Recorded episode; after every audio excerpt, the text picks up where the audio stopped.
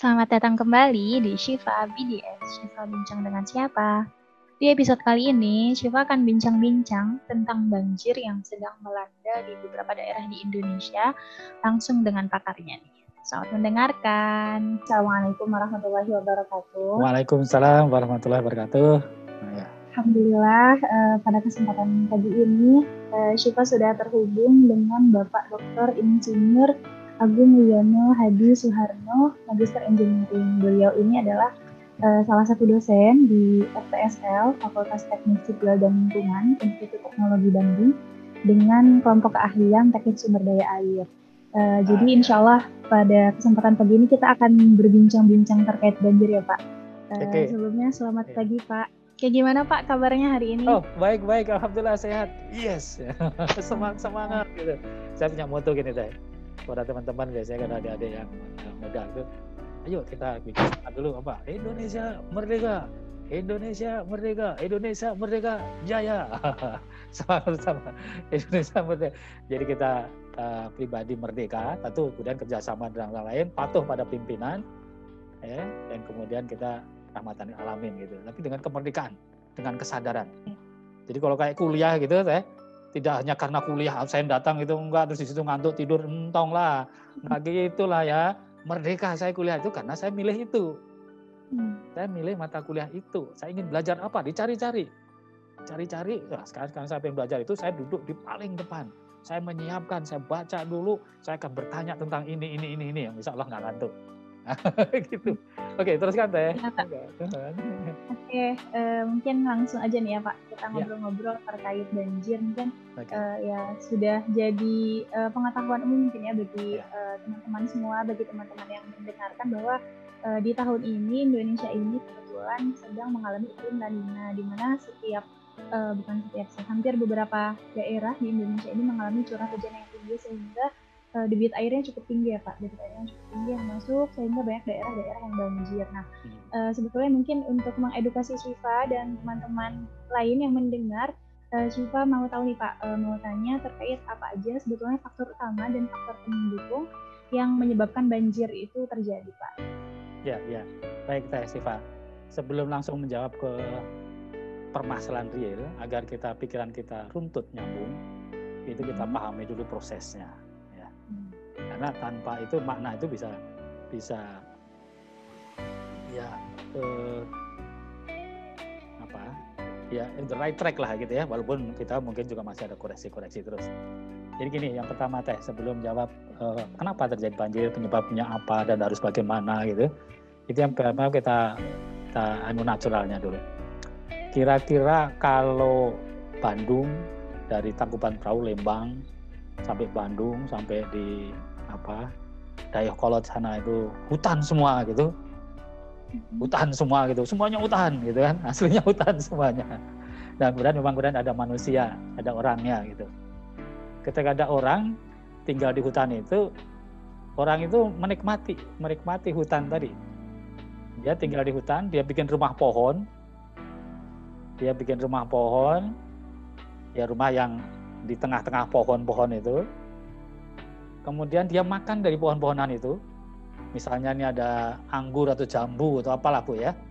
Jambu nih saya makan hari ini jambu di satu.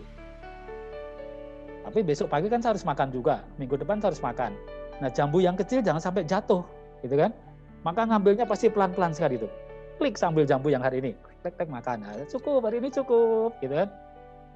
Nah, besok begitu lagi, minggu depan dari satu dijaga terus gitu. Nah, karena itu rasanya kecil sekali deh kemungkinan terjadi banjir kayak gitu. Kalau toh banjir di bawahnya air gitu ya, itu oh ya air, seneng aja gitu kan. Enak aja gitu di rumah pohon, mau makan makanan buah-buahan pohon gitu kan. Saya air ya buat mainan aja. Ayo anak-anak main itu, kecepak-kecepak ke situ gitu kan gitu. Kan. Oke, ini ya. satu pertama. Maka poin pertama saya di sini kita perlu tahu bagaimana natur kejadiannya. Pertama hutan belantara, ada manusia tinggal di hutan, rumahnya pohon, makan buah-buahan, gitu kan? terpelihara hutannya. Tidak tidak langsung dia nggak ini ya karena dia hidup komunitas di situ, menikmati alam itu, maka uh, hutan itulah rumahnya, dijaganya dan tidak terjadi banjir. Nah kondisi saya langsung meloncat sekarang. Kondisi kini itu banyak manusia ingin nikmatnya di nikmat yang dirasakan badannya, ya, maka dialah bikin rumah beton. Bikin rumah beton, ya, eh, kemudian bikin jalan beton. Ayo, kalau naik, nah kan dari Serang nih kan, kalau naik jalan tol itu, itu tadi kan nggak ada. Ya itu sekarang hmm. ada karena memang itu kemudian yang dirasa supaya nggak macet, jadi nikmat begitu. ya, ya benar, kan? Ya, sehingga hutannya berkurang otomatis gitu kan, tol situ. Ingin ke, ke Subang sana, lewat Tangkuban Perahu, nah, yang ngerti, oh ini beton, bikin jalan jalan aspal beton. Hutannya berkurang lagi di situ. Belum nanti kemudian pengen mampir ke warung-warung. Pengen ada villa di situ. Maka berkurang hutannya lebih banyak lagi karena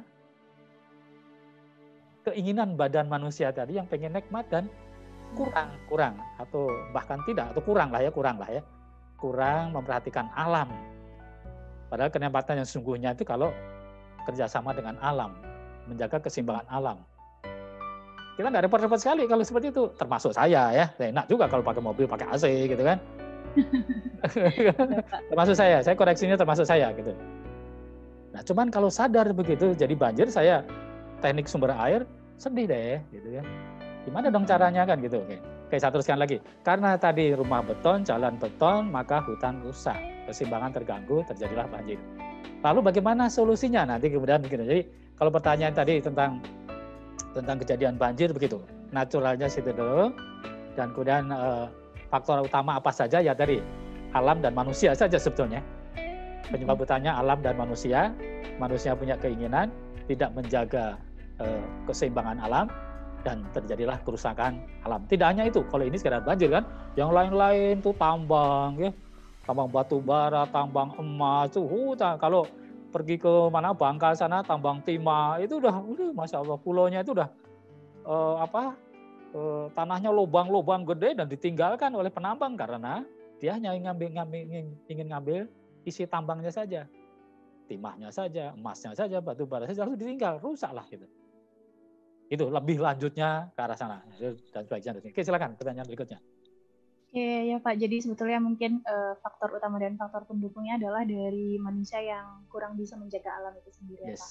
Nah, uh, terus uh, berdasarkan fakta nih Pak, di Indonesia kan kayaknya banjir ini udah jadi masalah yang menahun gitu. Tiap tahun tuh selalu terjadi banjir. Nah, sebetulnya uh, Siva penasaran sih Pak tentang uh, bagaimana negara-negara maju di luar Indonesia gitu ya seperti uh, Singapura, Jepang, uh, bagaimana mereka uh, melakukan upaya pencegahan terhadap banjir ini gitu Pak. Uh, sedangkan di Indonesia ini banjir ini masalahnya nggak kelar-kelar gitu Pak. Gimana tuh Pak kalau okay. negara-negara Jadi untuk jawab pertanyaan ini juga memang harus diurut-urutkan dulu nih. kebetulan kebetulan saya berapa kali ya ke Jepang, ke Belanda, kemudian saya sekolah di Kanada. Ya. Itu jadi eh, atau yang dekat saya ngajak mahasiswa ke Singapura, Malaysia. Ya, jadi itu jadi eh, perlu hikmah yang disambungkan dulu eh, sebelum jawab tadi. Karena sorry, keliru-keliru kita seolah-olah kita jadi jelek kali. Kita jelek-jelek iya. kali gitu. Padahal nggak jelek-jelek amat loh gitu. ya kalau la, la, pertama kita bisa merasakan oh, jelek sekali badan ini gitu kan. Bangsa ini jelek sekali. Oh padahal karena bangsa ini kapal yang besar. Kapal yang hmm. besar memang berat dong, ngajak ngajak sana sini sananya. Belum lagi sebelumnya dijajah sama Belanda, sama Jepang. Ya, kerusakan yang terjadi, mental kerusakan akibat penjajahan itu masih mengakar dalam diri kita. Gitu. Jadi kesalahannya tidak semata-mata diri kita, tapi eh, ada sambungannya dari penjajahan tadi. Saya, saya sampaikan dulu. Jadi kalau sekarang Belanda bagus, Jepang bagus, ya bagus sananya. Tapi mereka bersalah telah menjajah kita. Menjajah kita ya Pak. E -e. Jadi pola pikir kita jadi salah, salah keliru ini karena karena e, pengalaman panjang itu. Contoh, sorry, saya contoh paling sederhana. Ada orang yang katakanlah memegang Al-Quran, sorry, saya ini ini bagian Muslim, itu nggak boleh di bawah, nggak boleh di bawah ini, sorry, ini ini karena sejak mahasiswa saya jadi rusak gini nggak apa-apa nih contohnya ya ini ini saya orang biasa saya bukan ahli agama tetapi saya ingin memahami agama gitu ada yang ini ini nggak boleh di ini harus dibawa ada yang taruh di atas kepala gitu kan bahkan ada yang apa tidak boleh ada terjemahannya. Itu dulu waktu zaman Belanda, waktu zaman penjajahan. Gitu. Sehingga nggak ngerti isi Al-Quran dengan baik itu nggak ngerti sampai situnya. Maka kemudian ngertinya apalan, apalan, apalan, tapi tidak diamalkan. Gitu. Nah, ketika tidak diamalkan itulah yang kemudian kita di dibohong-bohongin juga ikut aja. dibohong-bohongin sama Jepang sama Belanda ikut-ikut aja gitu kan. Oke, okay, ini biar nggak terlalu panjang. Ceritanya bisa panjang nanti dibuat supnya. Waktu saya ya, ke, ke Jepang itu kan ini, ini, masya Allah, ya. kereta Shinkansen gitu kan kayak misalnya Bandung ke Jogja atau Bandung ke Serang gitu pakai ada Shinkansen gitu kan.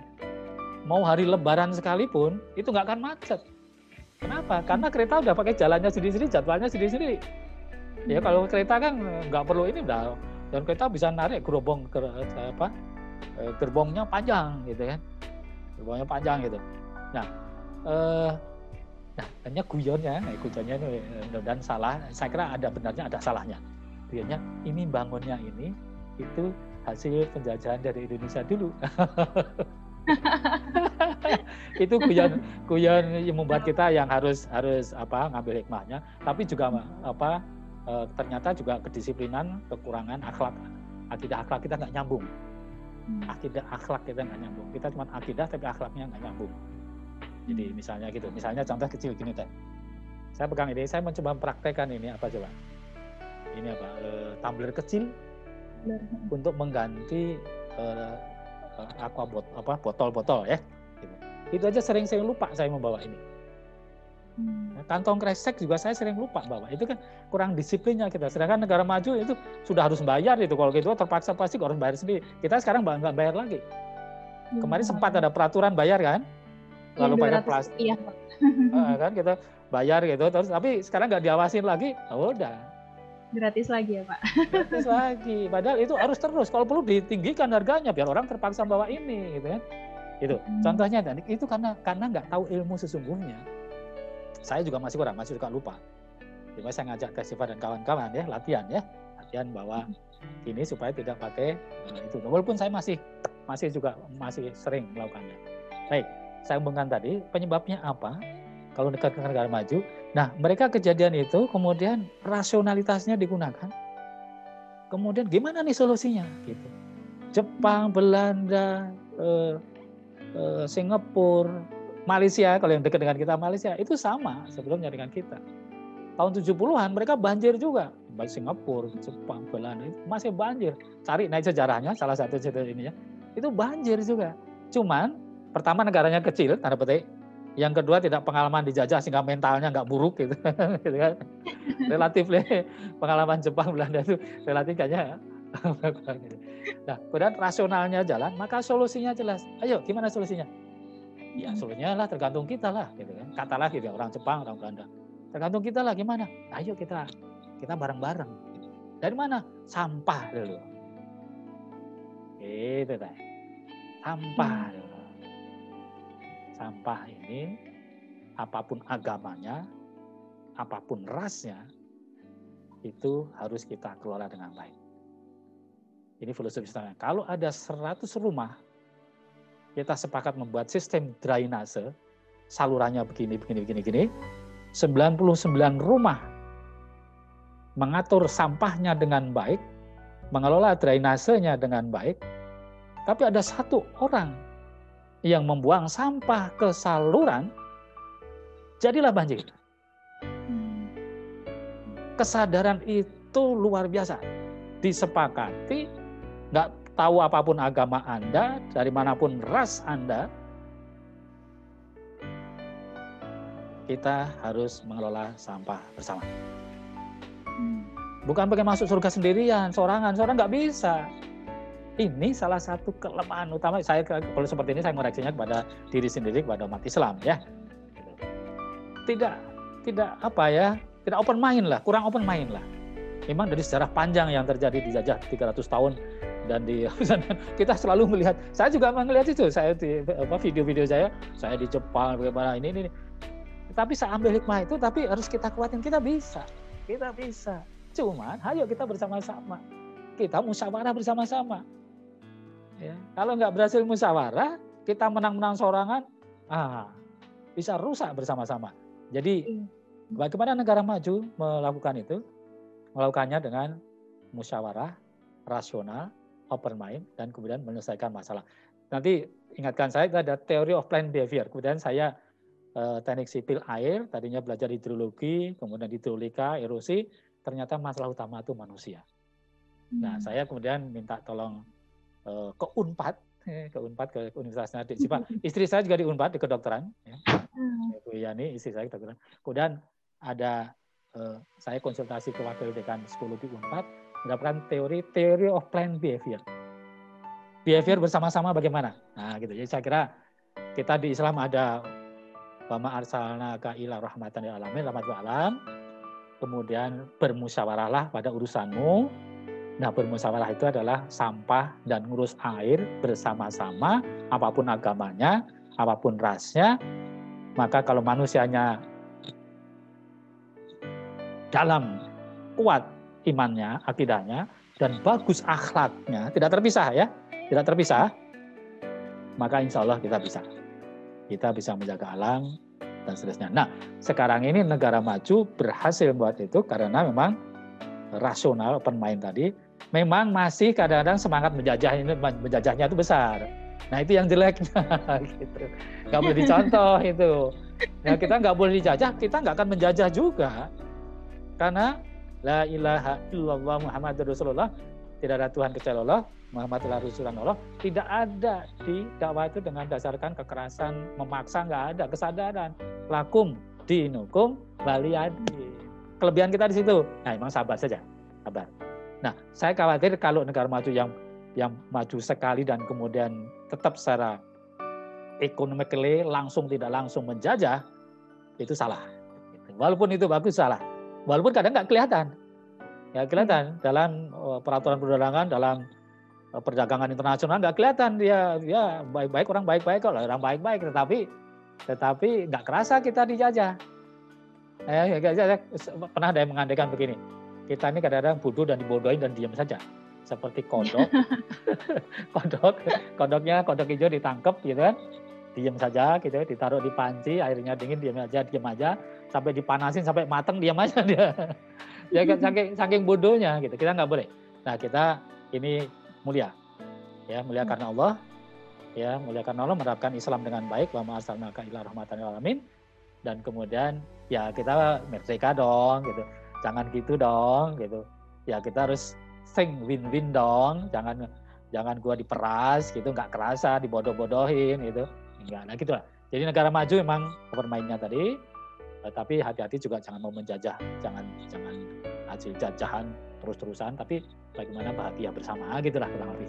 Ketangkap ya, ya. ya? Maka silakan. Ya ya mungkin itu juga uh, udah menjawab pertanyaan yang berikutnya ya Pak yang tentang apa aja yang bisa dilakukan masyarakat ya tadi tentang pengolahan sampah. Mungkin eh, teman-teman yang mendengarkan gitu ya termasuk saya pribadi ini jadi uh, reminder yang sangat penting gitu ya untuk saya pribadi untuk ya mungkin minimalnya kita bawa tumbler lah ya mengurangi yeah. uh, botol plastik kemudian mengurangi plastik kalau belanja bawa tas belanja ternyata uh, jadi tadi kalau misalkan masyarakatnya sendiri sudah aware terhadap sampah pengelolaan sampah dan airnya bagus maka uh, banjir itu mungkin bisa uh, terhenti ya pak dikurangi dikurangi ya. Mantap. Memang tidak hanya tidak hanya sekedar sampah dan jenazah di, di hilir itu kan di hilir ya. Sampah kemudian uh, bantaran sungai itu di bagian hilir, tapi hulunya hutan yang punya hmm, villa-villa. Ya, eh, hati-hati kalau punya villa, jangan-jangan saya punya villa di sana, padahal muslim villanya sebaiknya dibongkar gitu. Nah, gimana coba? Saya, saya sekarang saya tanya balik ke Bang. Mungkin nggak villa-villa, hotel-hotel di Lembang sampai di Tangkuban Perahu itu dibongkar, jadikan hutan lagi? agak sulit ya Pak. Agak sulit. Bukan ya. berarti tidak mungkin. Ya, bukan, bukan, bukan. Jadi seandainya Siva ternyata sadar yang harusnya punya di sana kemudian diminta dibongkar atau idealisme tinggi, waduh ini villa saya harus saya bongkar nih atau villa ke oh ya saya kakek nenek saya harus dibongkar nih. Eh, ridho nggak? Berat, sorry, nggak usah dijawab teh. Nah, nanti berat nanti ini ininya. Nggak usah jawab karena saya juga akan susah menjawab kalau seperti itu. Saya ingatnya bapak saya, kakek nenek saya punya villa di Lembang, kemudian karena mendapatkan ilmu baru, sebaiknya dihutankan kembali itu. Itu gimana kalau villanya dibongkar? Oke, oke, jangan dijawab dulu. yang dijawab dulu. Jadi hanya alternatif lain gimana? Kan jawab dulu karena bisa salah. Nanti kalau kita jawab kayak komitmen ternyata kita enggak. Itu hati-hati. Itu saya saya enggak suka yang demikian. Sebaiknya kita renungkan saja dulu. Lalu gimana dong kalau nggak bongkar tuh? Oke sekarang kita kurangi kita cegah yang ke depannya tidak diberikan IMB baru. Tidak dibuat jalan baru. Ya dengan lu gimana dong caranya? Ini mobilnya kan bikin macet. Ya itu teknik-teknik itulah dibuat sedemikian sehingga tidak nambah macet. Misalnya apa? Bikin kereta gantung dari Bandung sampai Tangkuban Perahu, kemudian ke Subang. Ya. Kemudian di beberapa ruas jalan orang yang lewat disuruh bayar tinggi. Ayo, eh, kita pakai mobil nih, pakai mobil, terus, waduh, nanti saya di setiap budi suruh bayar tiket, oke? Sampai di Lembang bayar tiket lagi, gitu kan? sampai di Tangkuban Perahu bayar tiket lagi gitu. Sedangkan ada kereta gantung. Kereta hmm. gantung, saya mau ke Subang langsung pakai kereta gantung saja, cet gitu. Enggak saya pengen ke Tangkuban Perahu, pengen menikmati gunung, boleh juga, ada di sana. Cet, tapi mobilnya parkir di lapangan yang dibuat di Bandung di mana daerah yang situ. Nah, dengan begitu kita tidak menjalani orang, IMB hmm. yang sudah keluar sebelumnya hotel-hotel tetap boleh, tapi tidak ditambah dirubah jadi kereta gantung. Nah ini contoh ini gini saya, saya akhirnya belajar juga dari dari negara-negara maju. Saya kenalkan tadi cek nanti ingatkan saya. Anak saya eh, Retno Tami yang selesai PhD usia 28 tahun, mudah-mudahan Tesiva nanti bisa insya Allah amin. Itu iya, belajar di Jepang ya. Nah pembimbingnya itu Profesor Sasaki.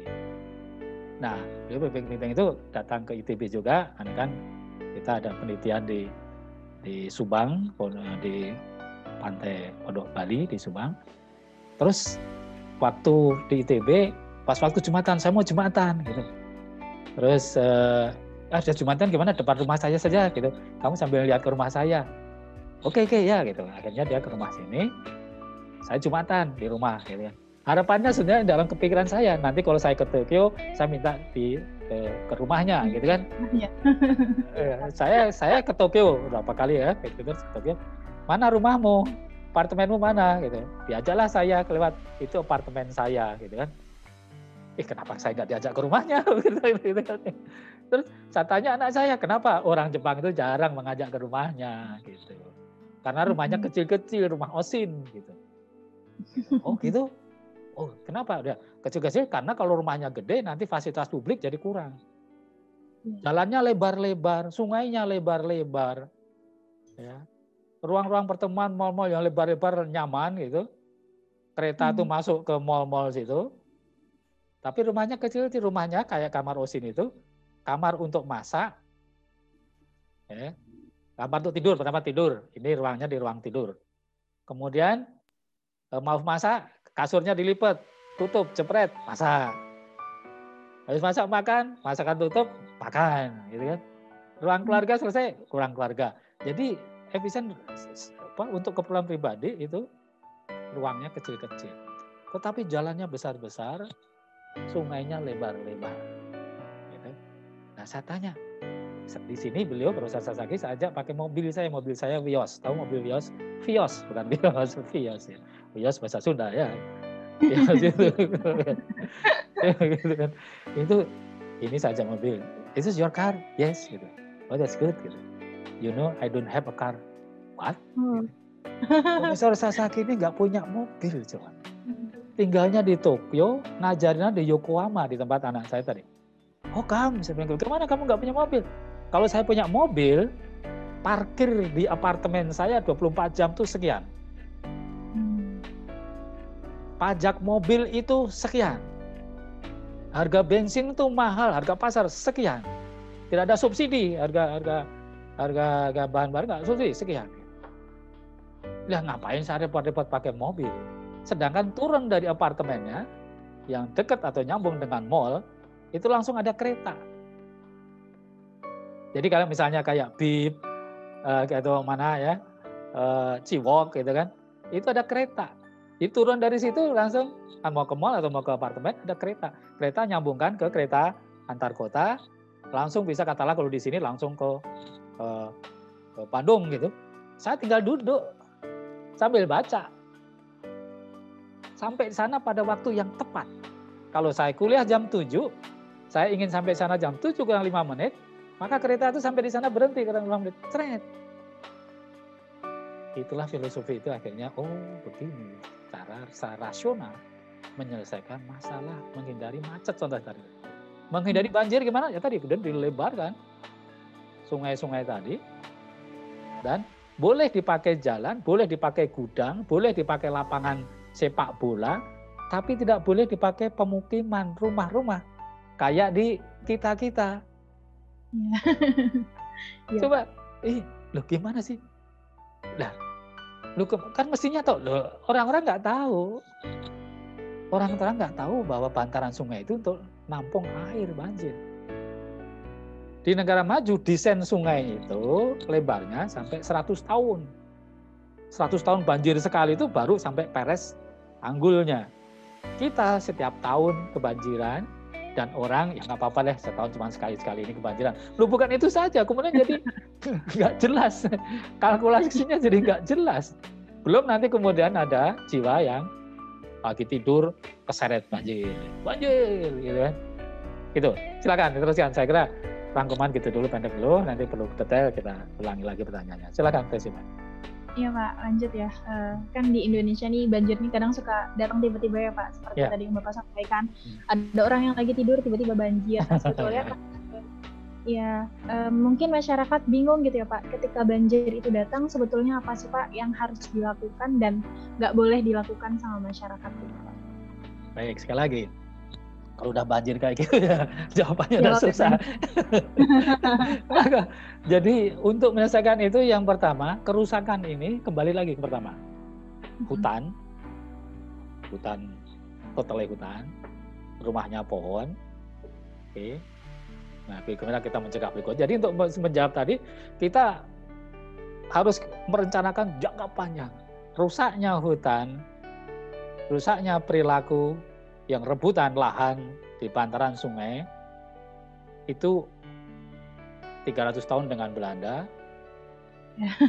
Oke, okay, Nah, kemudian katakanlah rusaknya kalau fisik, tadi kalau mentalnya 300 tahun dengan Belanda, kita harus harus membersihkan itu semua. Kita harus percaya diri, kita syukur lah. Hmm. Percaya diri itu syukur ya. Syukur tesipa dua terima unpad. Jadi bolehlah hmm. sekali-sekali sedih, tapi jangan berlebihan dong, gitu kan? Iya Pak. Tetap syukur jika bahagia, senyum nggak gampang loh itu. Saya juga belajar hmm. lama sekali itu itunya. Kalau nilainya jelek sedikit langsung, oh nggak mau keluar kamar, enggak lah, gitu kan. Kamu nilai jelek satu, yang sembilan yang lain bagus kok. Tetap syukur, sehingga percaya diri ada percaya diri kepada Allah. Aduh kenapa kita kurang? Ya karena proses 300 tahun dengan Belanda.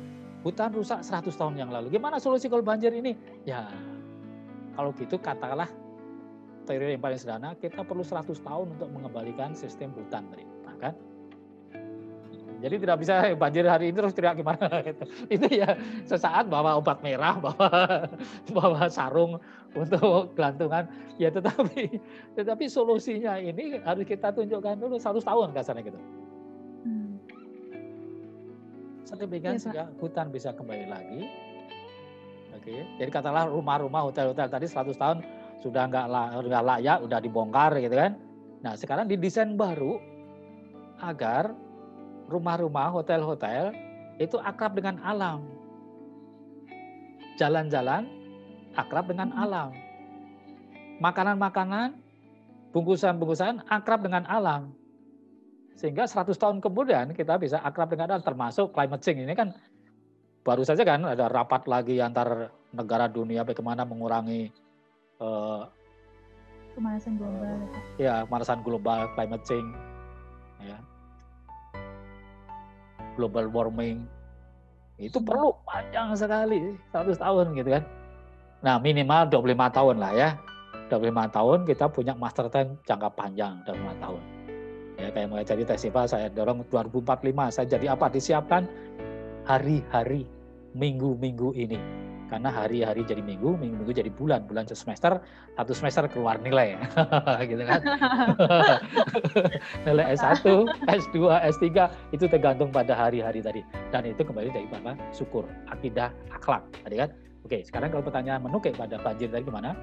Yang pertama memang Tesiva dan kawan-kawan mahasiswa jangan takut, jangan ragu, tambah ilmu. Seperti ini saya terima kasih banyak dan saya senang akhirnya membagikan ilmu dan jadi amal soleh. Nah berikutnya begitu tes SIFA tahun depan atau dua tahun lagi lulus, maka rencanakan keluarga yang aman sesuai ilmunya. Segera lulus, segera nikah, jangan takut. Kemudian pilih pilih kredit rumah di tempat yang aman. Sebaiknya kalau bisa dihindari ngontrak-ngontrak. Oke, pertama mungkin sebulan dua bulan pertama ngontrak, tapi kalau bisa langsung berusaha keras untuk kredit karena ya untuk rumah sama transportasi saya boleh mengkredit hutang lah, tapi sebaiknya jangan hutang yang lain. Jangan beli hmm. TV, jangan beli yang lain dengan hutang enggak, karena hutang nanti Rasulullah mengatakan bahwa hutang itu nanti tidak akan hilang dengan ya visabilillah sekalipun tidak akan hilang kalau masih hutang. Maka ya, tetapi e, untuk yang utama rumah transportasi tadi diperbolehkan dan tetap menjaga diri dari kemuliaan diri. Nah dari situ maka nyali rumah tadi hati-hati drainasenya di mana? Teh nanti kalau sempat ya Teh ya. Dan kawan-kawan lihat di ujung berung di dekat SMA 24 yang kebanjiran kemarin. SMA 24 ya Pak? Ya, itu cari lihat kenapa terjadi banjir. Nanti akan ketemu ternyata salurannya kecil. Ada rumah di dekat saluran yang kecil tadi, tapi dindingnya sampai hampir 3 meter. Begitu jebol, itu dindingnya udah sama dengan atap rumah. Hmm. Begitu airnya jebol, rumah yang nggak kuat, nah itu, itu lagi. Orang yang beli rumah murah dan tidak teliti ngelihat, belum kalau pengembang pengembangnya itu ngebohong atau tidak terus terang, rumah itu di atas timbunan, begitu kebanjir maka kebalik rumahnya. Nah orang yang tidur di tengah rumah itu, karena banjir nggak bilang-bilang, hujan nggak bilang-bilang, tidur langsung ke bawah dan itu ada korbannya di sana. Nah dengan begitu maka eh, kalau terjadi banjir apa yang dilakukan? Ya pertama sebelum menikah harus siap-siap mas. Kita harus cari tempat yang aman ya. Ya, ya tolong punya teman dari sipil itu bantu ngecek ke sana. Kira-kira pemukimannya kena banjir tidak? Gitu gitu ya jangan jangan udah banjir gimana? Udah banjir di situ udah nggak bisa apa-apa tidur banjir gitu. Mau ngapain lagi? Udah saya nggak iya, nggak nggak mau jawab itu karena itu sudah nggak nggak menyelesaikan masalah gitu. Ya jangan di situ gitu. Jangan di pantaran sungai. Jangan di daerah yang kena banjir. Itu dikembalikan jadi banjir saja. Jadi saya nggak jawab tadi karena kalau pertanyaan tadi sorry kurang tepat. Kalau saya jawab jadi salah juga. Iya pak kalau daerah itu banjir, kembalikan itu ke daerah jadi daerah banjir. Kayak Cienteng, ya, dari kolot sana, kembalikan dia jadi waduk aja. Ya mau tetap rumah situ ya silakan aja pakai perahu gitu. Dan memang bisa didesain. Bisa didesain tadi hotel, apartemen itu lantai 1 2 itu kebanjiran nggak apa-apa. Tapi disiapkan alternatif transportasinya pakai perahu. Itu yang kayak di Belanda saya share di YouTube-nya. Itu ada komplek rumah yang tidak ada mobilnya itu hmm. pakai perahu kayak gitu. Jadi solusi itu eh, lucu kalau kemudian daerahnya bawah legok gitu, kemudian eh, setiap tahunnya banjir dua tiga kali, tapi itu rumah di situ, tapi tidak gimana dong ini kebanjiran lah ya salah kamu sendiri tinggal di situ di tempat banjir gitu. Nah ya. untuk itu maka kemudian yang mengatakan salah tadi para ahli tadi, para ahli berkumpul daerah yang elevasinya sekian sebaiknya dikembalikan ke, ke daerah tampungan air retention pond. Lalu gimana? Keluarkan perdanya, peraturan daerah. Daerah-daerah ini tidak akan dikeluarkan IMB-nya. Ya, rumah-rumah yang terlanjur ada silakan aja. Tapi tidak akan mengeluarkan IMB yang baru. Tetapi bahkan kalau pemerintah punya uang, rumah-rumah itu dibeli tapi dihancurkan. Nah, dipindahkan kalau memang terpaksa nggak ada lain-lain, di atas eh, tempat banjir tadi dibuatkan apartemen tingkat 10, 15 tapi lantai satu, lantai dua siap kena banjir. Ya, lantai satu, lantai dua siap kena banjir. Kemudian e, begitu banjir langsung pakai perahu-perahu kecil. Gitu ya. Jadi rumah itu ketika banjir pakai perahu, ketika nggak banjir bisa jalan biasa. Itu proses e, transisinya. Tapi suatu hmm. waktu ya memang itu jadi retention pond, daerah penampung banjir. Itu proses proses peralihannya. Jadi ada proses kita nggak nggak boleh radikal, radikal yang negatif ya. Radikal positif baik ya, nggak boleh radikal yang negatif. Radikal positif kita rubah pola pikir kita. Tadinya oh, yang ibadah pengen masuk surga itu pengen sop paling depan dengan ngelangkai orang yang sudah duduk itu nggak etis itu kan ya udah kalau datang terakhir ya sopnya belakang sifat tapi setelah itu apa kesolehan sosial bagaimana sampah itu sama-sama. Yang bikin masuk surga tidak hanya sholat ya tetapi apa, mengelola sampah bersama mengelola air bersama mengelola transportasi bersama. Di perempatan hmm. jangan robot lampu merah karena begitu kekunci satu macet seluruh. Yeah. kesolehan sosial. Begitu. Jadi solusinya yang banjir tadi ya nikmati saja banjir situ jadi cari rumah. Cari cari rumah yang aman ya pak? Cari rumah yang aman tapi sekaligus mengusulkan kepada DPRD bikin perda. Mengusulkan kepada DPR bikin peraturan perundang-undangan. Sehingga nggak keluarlah IMB sekarang ini bantaran sungai tiba-tiba ada sertifikatnya. Padahal harusnya aturannya tuh aturannya nggak ada. Ya aturannya ada yang tidak boleh ada rumah di situ.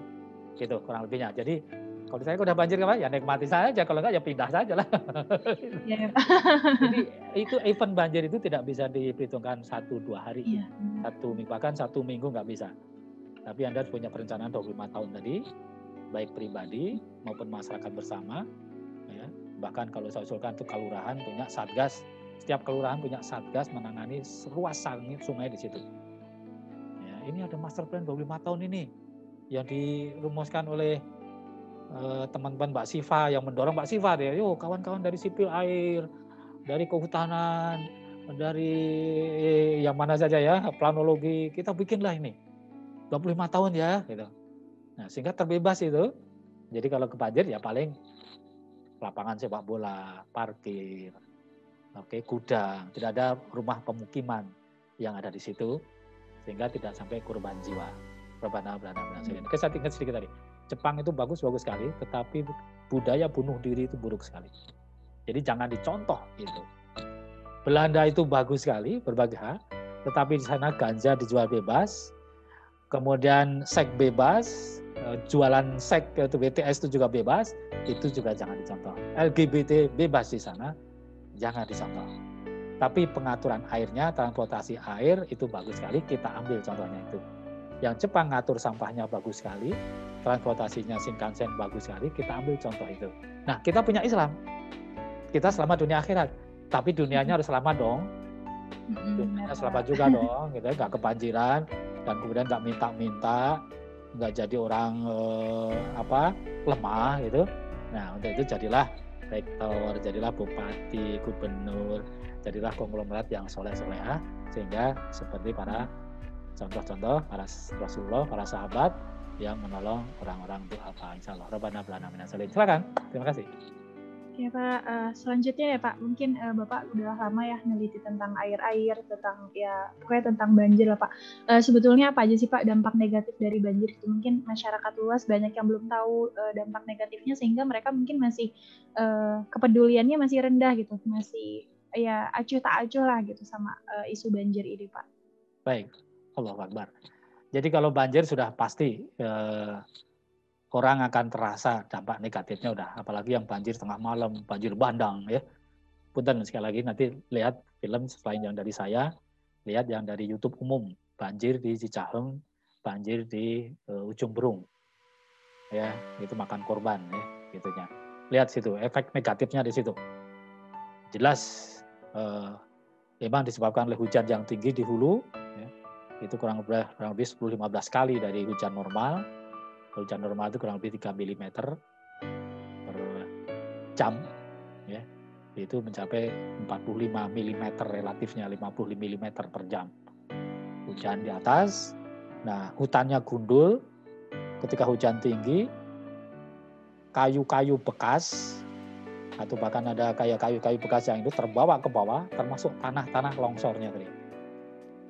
Ketika tanah longsor dan batu-batu apa eh, kayu-kayu bekas terbawa itu curah hujan yang 45 mm per jam tadi itu menjadi seolah-olah tiga kalinya kekuatannya kayak gitu. Karena sampah dan kayu terbawa.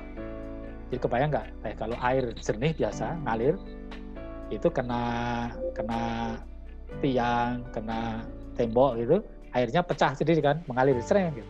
Tapi kalau yang mengalir bersama tanah batu dan eh, pohon-pohonan itu kekuatannya besar sekali.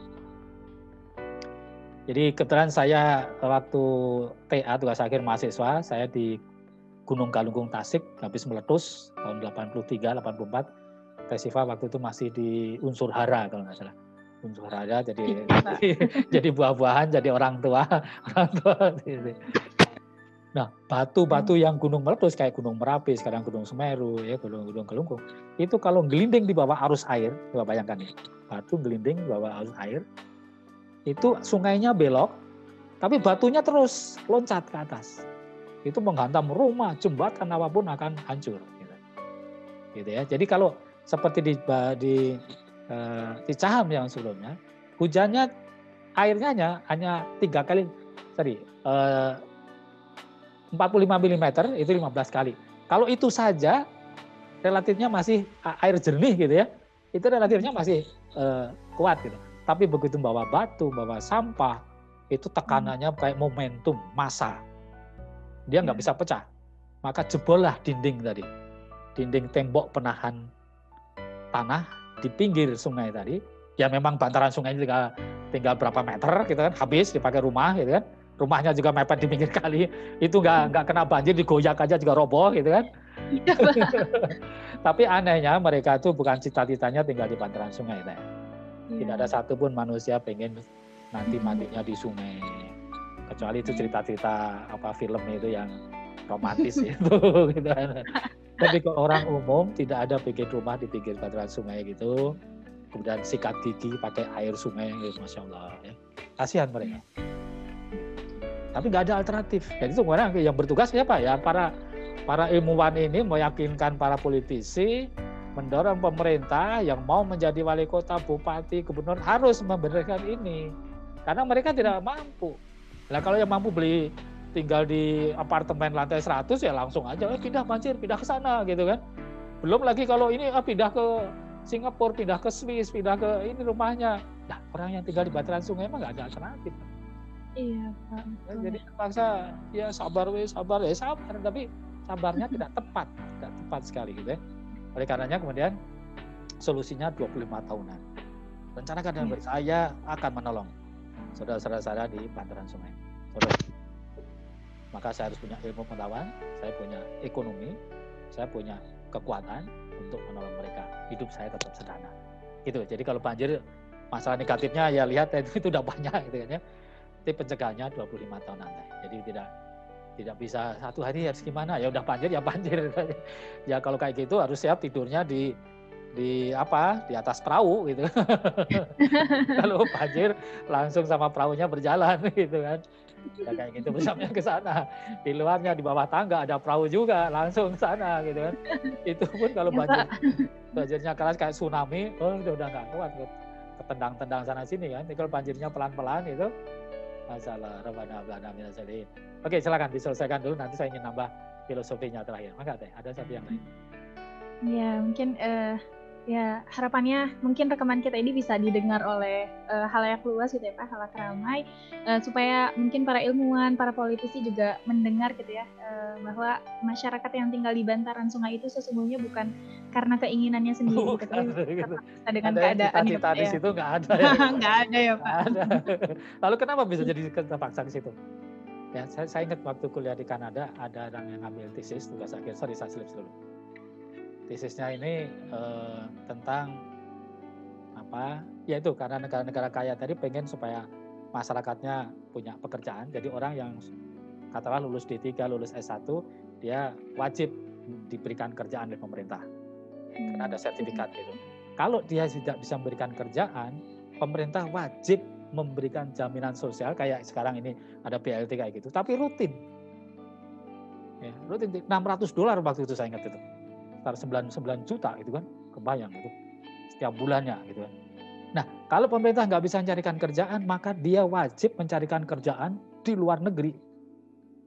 tesisnya itu maka kemudian negara harus mencarikan kerjaan di luar negeri dengan memberikan sumbangan dan sumbangan itu membawakan membawa serta para tenaga kerja engineer-nya yang yang pintar. Jadi ya sebetulnya kalau think win-win bagus saja, tapi kalau sebagai bagian dari penjajahan terselubung, eh, ini yang kita yang bodoh yang mau di ini disumbang, disumbang, ya, disumbang uang sedikit, tapi sumbangannya menyertakan bahwa yang mengerjakan orang saya, teknologinya kan pakai teknologi saya, barangnya pakai barang-barang saya. Jadi sumbangan demikian besar itu kembali lagi mereka karena mana tujuannya? Sumbangan yang dibungkus dengan sumbangan itu adalah untuk mencarikan pekerjaan bangsa anak anak-anak bangsa. Dan itu boleh saja tapi kita yang nggak boleh bodoh gitu kan? Kita ini sumbangan sumbangan kalau nggak ini jangan deh itu boleh sumbangan tapi saya kerjakan sendiri tenaganya saya sendiri ilmu saya sendiri teknologi saya sendiri. Jadi tidak ada transfer teknologi gratis nggak ada. No freelance. Ya gitu. Oleh karenanya apa kita harus pinter kita hidup bersama di negara ini harus bermusyawarah. Ayo kita urus negara kita kita kita cegah hutang luar negeri karena hutang luar negeri pasti akan membawa mau gitu ya, pasti membawa mau. Sekarang contohnya gini aja. Kita sama-sama punya teman gitu. Ngutang dong gitu. Ya ngutang sekali bolehlah gitu kan. Tapi sudah-sudah ngutang-ngutang lagi, ah dikasih belen gitu. Boleh kamu ngutang asal nanti bantuin saya gitu. Apa itu? Ada pasti unsur situnya. Itu kita berteman baik aja ke sana. Kita harus ngajarin teman tadi mandiri supaya nggak jadi ngutang gitu kan. Supaya kegiatan ya, kita sama-sama. Tapi kalau udah negara yang kapitalis, liberalis, itu pengen dapatkan keuntungan sampai dari negara yang lain. Walaupun dengan berbagai alasan kalimat manis dibungkus manis gitu kan. Tapi kita lihat akhirnya supaya negara itu untung. Kita nggak boleh, kita politik bebas aktif, kita tidak memahami, tapi kita harus mulia mandiri. Kita tidak harus tidak tidak menambah utang, bahkan harus melunasi utang itu. Itu Robana Belanda Nasirin. Saya kira eh, Uh, jadi kalau sorry jadi pertanyaannya tadi uh, coba ulangi lagi yang terakhir. Yang terakhir mungkin ya Pak, uh, ketika banjir ini selesai gitu Pak, uh, mungkin apa sih yang harus yang tepat gitu ya Pak, yang apa saja langkah-langkah tepat yang harus dilakukan masyarakat untuk ya mengatasi supaya nanti tidak terjadi banjir lagi gitu Pak.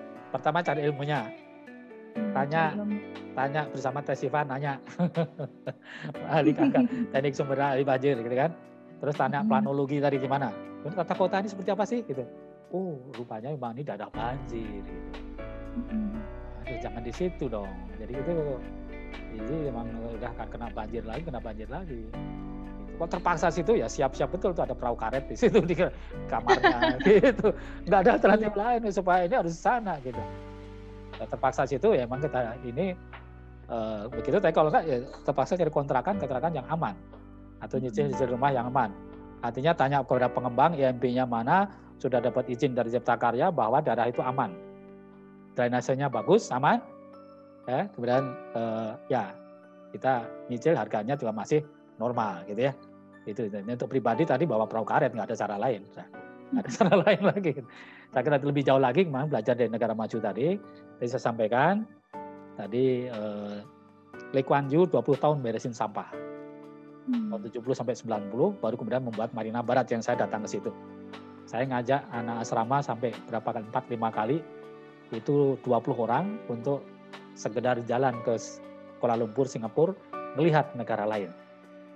Kita, kita ambil hikmah positifnya, situnya ya, kita pelajari dan kita gunakan. Ini tapi tentu yang tentang akidah akhlak yang memang itu karakter kita masing-masing ya kita diri kita gitu. Tapi kita harus open mind. Oh, Lee Kuan Yew membetulkan sampah 20 tahun. Tahun 70 90. Nah, baru kemudian membuat Marina Barat. Seperti itu. Kalau Marina Baratnya eh, waktu dibuat itu sampahnya ada bersih, maka langsung air tadi bisa langsung di masuk WTP langsung diminum. Tapi kalau dibuat bendungan kayak Saguling, itu sekarang udah bagus juga sih, sudah lebih bagus sekarang. Penuh dengan sampah, susah sekali. Maka sampah bereskan ya setelah selesai banjir sampah bereskan kelola dengan baik buat komunitas jual ke bank sampah kemudian kalau bantaran sungai ya pindah ke tempat lain oke kalau terpaksa di situ sediakan karet perahu karet gitu kan gitu. dan seterusnya dan kemudian kita ajak teman-teman untuk melihat 25 tahun ke depan, 2045, 100 tahun ke depan. Ayo kita hidup bersama alam. Ya, kita hidup bersama alam dan tidak hanya diri kita, tidak hanya keluarga kita, tapi bersama komunitas, bersama eh, sekabupaten, sekota madya, se-DPS, daerah pengelolaan sungai, sebangsa ini dan seluruh umat dunia ini kita we are living at a very small world. Ayo kita saling hmm. membantu. Kita saling membantu agar kita bahagia dunia akhirat ya betul perlu nasional nasionalis tapi jangan berlebihan ya yeah. apalagi kayak Jepang Belanda jajah enggak lah gitu penjajahan itu tidak sesuai dengan peri kemanusiaan itulah kita bersyukur ada Pancasila ya ketahanan yang maha esa kemanusiaan yang adil dan beradab persatuan Indonesia kerakyatan yang dipimpin oleh kebijaksanaan keadilan perwakilan keadilan sosial bagi seluruh rakyat Indonesia. Dan keadilan sosial itu termasuk orang-orang yang tinggal di bantaran sungai tadi. Ya, ya, dia mereka mereka tidak ada cita-cita tinggal di bantaran sungai. Maka tugas kita mendorong peraturan daerah untuk membuatkan rumah tingkat di sana, tapi rumah-rumah itu dirobohkan. 100 rumah dirobohkan, bikin satu apartemen yang lantai satu, lantai dua boleh kebanjiran, dan lantai tiga sampai berapa, lantai 100 atau sampai 20 itu dipakai untuk orang-orang yang tinggal di bantaran sungai itu, tapi rumahnya kemudian dihancurkan. Maka jadi ada apartemen di atas di atas uh, bantaran sungai itu, tapi rumah-rumah yang lain dihancurkan dan dijaga. Ya, jadi seperti di Cikapundung lah lihat nanti teh, Cikapundung, saya Cipamokolan, itu di situ ada apartemen di atasnya, tapi rumah sepanjang sekian ratus meter dihancurkan. Itu hmm. jadian perda. Lima tahun, wali kota yang kepilih dari sini, bupati pilih dari sini, harus sudah bisa membebaskan sekian kilometer ruas sungai. Siapa yang mau? Kalau nggak mau, jangan mencalonkan jadi wali kota, jadi bupati. Nanti jadi wali kota bupati nggak bisa melakukan ini, bisa malah diturunkan. gitu. Tujuannya apa? Menolong orang tua apa dan secara fisik itu membebaskan bantaran sungai bisa lebih bagus lagi. Dan seterusnya dan seterusnya, sampahnya bersih, airnya bagus, WTP-nya murah water treatment plan-nya itu murah. Gitu ya, Robana Kalau murah maka harga pumpnya jadi murah. Atau bahkan orang-orang setempat bisa ngambil air itu sendiri dengan pasir lambat, saringan pasir lambat, itu bisa dipakai untuk dimasak, layak. Ya, gitu. Dan bukan kebalikannya, mata air itu sekarang banyak yang mati karena hutannya hilang sana dan mata airnya campur dengan air kotor. Lalu sebelum jadi air kotor itu dikelola, tapi bukan dikelola oleh ini ya perusahaan, oleh komunitas-komunitas, oleh masyarakat bersama.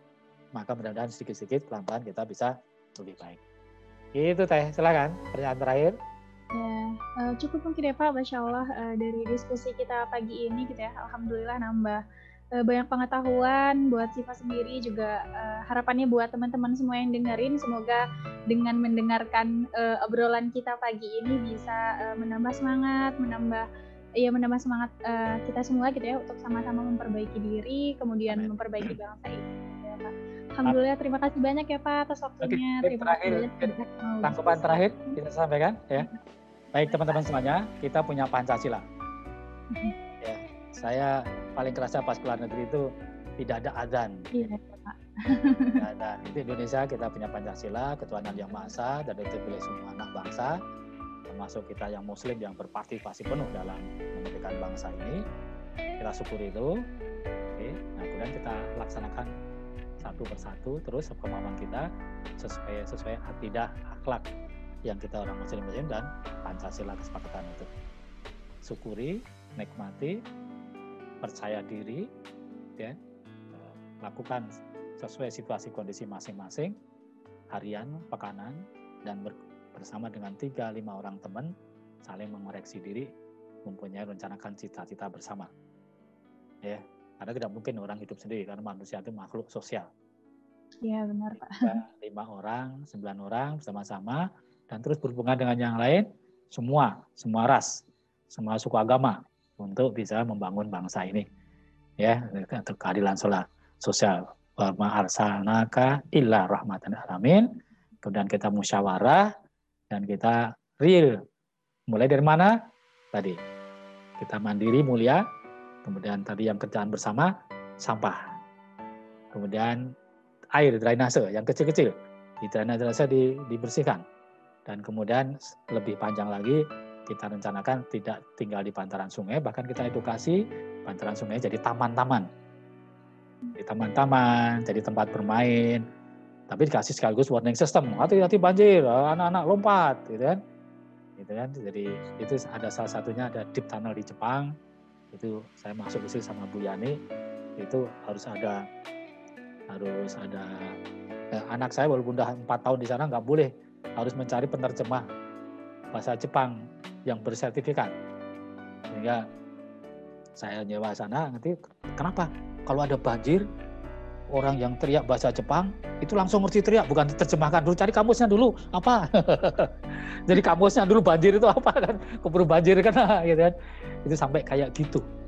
Saya masuk ke deep tunnel ya yang dalam tadi bersama istri dan alhamdulillah istri sampai di atas hampir pingsan karena capek Robana Belanda. Dan ini cerita khusus nanti teh ya. Selamat yeah. menikmati indahnya perjuangan. Mudah-mudahan kita termasuk orang-orang beruntung mendapatkan ridha Allah dan dimasukkan ke dalam surganya. Amin ya Allah ya Rabbal Alamin. Mohon maaf kurang lebihnya kepada teman-teman semuanya, Teh Siva dan mudah-mudahan ada kita bisa diskusi uh, yang lain yang berikutnya bersama teman-teman ya komunitas. Ya Robbana Ablana Binasalin. Terima kasih. Assalamualaikum warahmatullahi wabarakatuh. Dan maka silakan. Warahmatullahi wabarakatuh. Terima kasih uh, Pak Agung atas uh, pengetahuannya ya, berbagi pengetahuan kita uh, kepada uh, teman-teman yang mendengarkan. Semoga tadi saran-saran dari Pak Agung bisa kita lakukan bersama untuk menyongsong Indonesia yang lebih maju. Amin. Amin.